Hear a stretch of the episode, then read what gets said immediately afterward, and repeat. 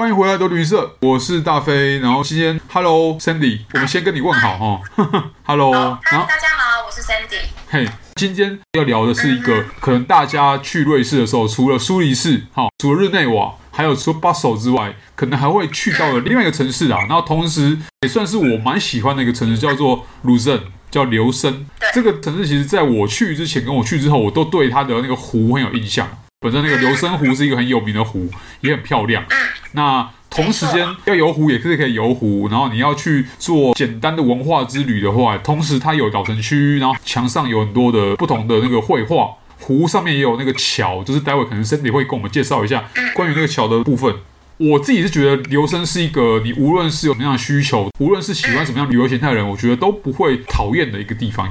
呃，琉森这个地方，像刚刚大概说到苏黎世啊、伯恩啊，或者是这几个大城市之外的，像琉森，我觉得会去瑞士人大概十个里面应该有七个八个都会经过这个城市。最主要原因是，你可以从这里到 Grindelwald，就是如果你要去少女峰的话，哦、会经。对对对。对啊，像我上次我从苏黎世进去，然后到琉森，然后接下来我想要去少女峰嘛，那少女峰结束之后，我又从 Grindelwald 到 St. Mark，所以。不管是你想要去 Grindelwald，你要去少女峰，或你要去马特洪峰，你都会经过这个地方。所以这也是为什么留生，就像刚刚大飞说的，在旅游上面有需求的人，你可能都会在这个地方做一个停留。对，因为我不可能从苏黎世就直接到 Grindelwald，它那个距离太远了，所以中间一定要找一个停留点。所以我把琉森这个地方作为一个有点像是转接点的概念。OK，我在留森停了三天，因为其实留森也有蛮多可以玩的东西。嗯，对，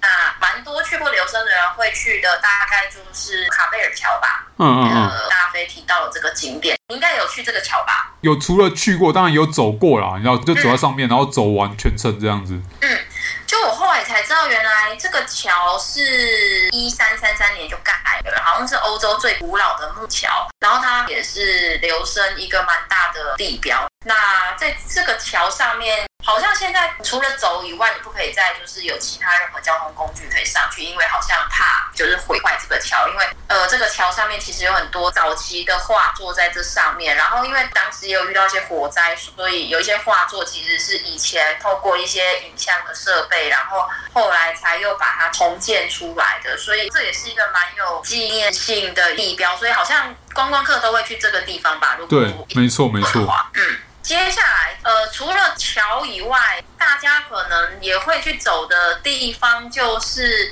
我不知道大飞你有去吗？有一个那个垂死的狮子像，好像大家也都会去这个地方。对，有有有，那个也算是另外一个会去到的点，这样子。嗯，一个狮子纪念碑。然后其实当时我就是也是看的就是人家的 blog，然后一些以前去过的人分享，然后我一开始并没有觉得这是一个悲伤的故事，我指的是这个石像。后来呢，我去了之后，然后因为其实旁边就有一些介绍，然后后来我在当地的时候，我就上网查了，我就觉得哇，其实这个诗像是一个悲伤的故事。它其实在讲一七九二年那个年代，就是因为瑞士当时他们蛮常去当别的国家的佣兵，就就是去别的国家当别人的军人，然后去帮别人打仗。对对对对。然后这好像是为了纪念，就是一千多名的瑞士雇佣兵吧。在法国大革命的时候，为了保护法王，就是好像有死伤蛮惨重的，哼所以他们雕刻了这个狮子像来纪念这些佣兵。然后我看完之后，就是觉得哇，这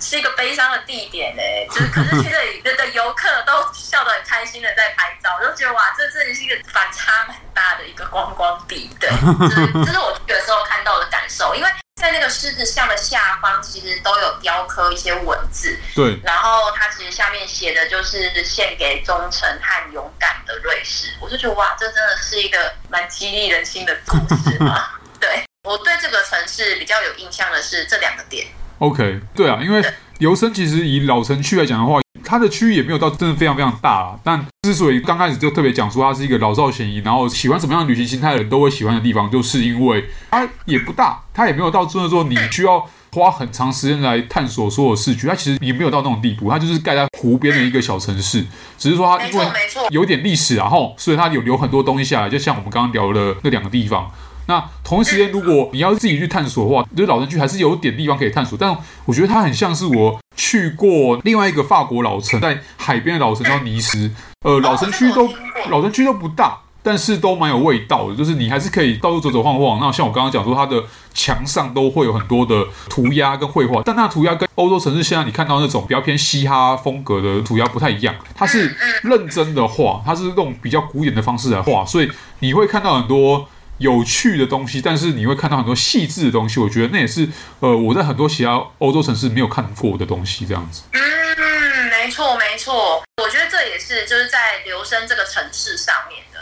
然后我不知道大飞是不是有去附近，其实也有三个可以微健行的地方，就是铁力士山、皮拉图斯山，还有那个瑞吉山。OK。因为一开始我想要去留声，如果我要待三天，我总不能就是每天都只在这个老城区里 就走来走去吧，这也太 boring，就是太不符合我对一个地方的期待。所以其实我在留声的老城区，我大概只有一天的时间在这个城区里面，嗯，然后还有这个湖，还有这附近的几个景点。那剩下的一两天，我就是买了他们的 ticket，然后就搭了他们的公车吧，然后他们就有几个景点，你就可以去那些景点上开始违建行。当然。这里走路需要耗费的力气没有像可能在马特洪峰，你可能要走四五个小时你才能抵达。这里不用，就是、嗯、这真的是相对很 easy 的，就是你累了，你就是啊你就走回来，真的不会很远。所以这也是推荐给大家，就是如果你去了瑞士，然后你想要在琉森这个地方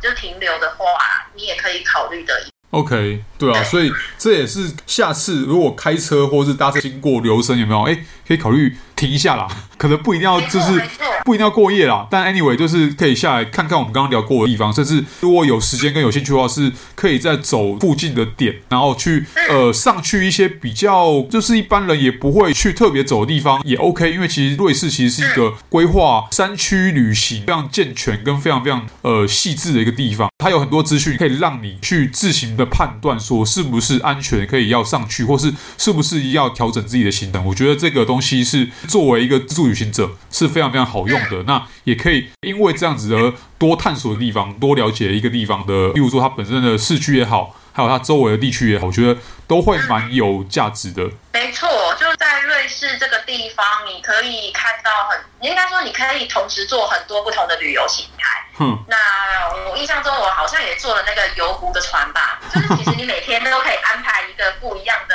活动。比如说，有些国家你可能在这国家就只能做那一件事情，可是，在瑞士或者是在琉森这个地方，你可以在城市里面移动，然后你可以在湖上，